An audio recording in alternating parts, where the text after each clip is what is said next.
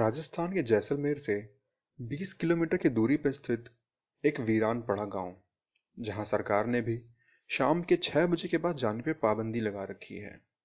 जहाँ आज भी कोई जाता है तो वो एक अजीब से एहसास, किसी के आसपास अदृश्य रूप से मौजूद होने का एहसास महसूस करता है।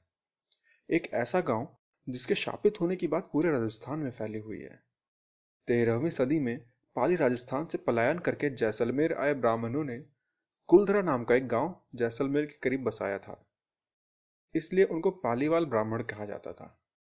पालीवाल ब्राह्मण बहुत बुद्धिमान थे। उन्होंने तकनीक का उपयोग करके गाँव को कुछ इस प्रकार बनाया था कि उस गाँव में बाहर के मुकाबले तापमान हमेशा कम रहता था। आज भी इस गाँव में घूमने जाने वाले लोग वहाँ की शीतल हवा से प्रभावित होकर वापस आते हैं।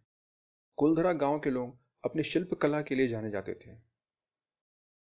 19वीं सदी में जैसलमेर का दीवान था सलीम सिंह। वह बहुत ही क्रूर, भ्रष्ट और अयाश किस्म का व्यक्ति था। एक दिन वह कुलधरा में घूम रहा था। तभी उसकी नज़र वहाँ के पुजारी की बेटी पे पड़ी और उसे पाने का उसने मन बना लिया।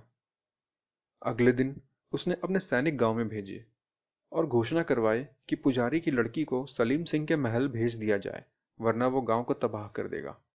उस रात गाँव की पंचायत बैठी। सब गाँव वालों ने एक मत होके कहा कि हम किसी को भी उसके महल नहीं भेजने वाले।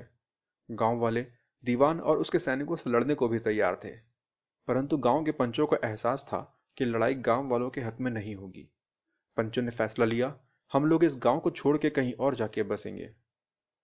सबको दो घंटे का समय दिया गया, ताकि सब कीमती सामान लेके तैयार हो जाएँ और एक लंबी यात्रा की तैयारी करें। आधी रात के करीब 600 परिवारों ने वो गाँव एक साथ छोड़ दिया। और उन लोगों ने बदुआ दी कि इस गाँव में अब कोई भी बस नहीं पाएगा। ये सारे परिवार देश के अलग अलग हिस्सों में जाके बसे, ताकि इतने सारे लोगों को एक साथ देख के किसी को कोई शक न हो। अगले दिन सलीम सिंह अपने सैनिकों के साथ उस गाँव में आया और बिल्कुल ही अचंभित रह गया।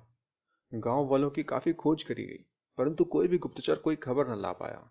सलीम सिंह ने गाँव में और लोगों को बसाने का प्रयत्न किया। पर वो सब या तो संदिग्ध रूप से मारे गए, या अपना दिमागी संतुलन खो बैठे।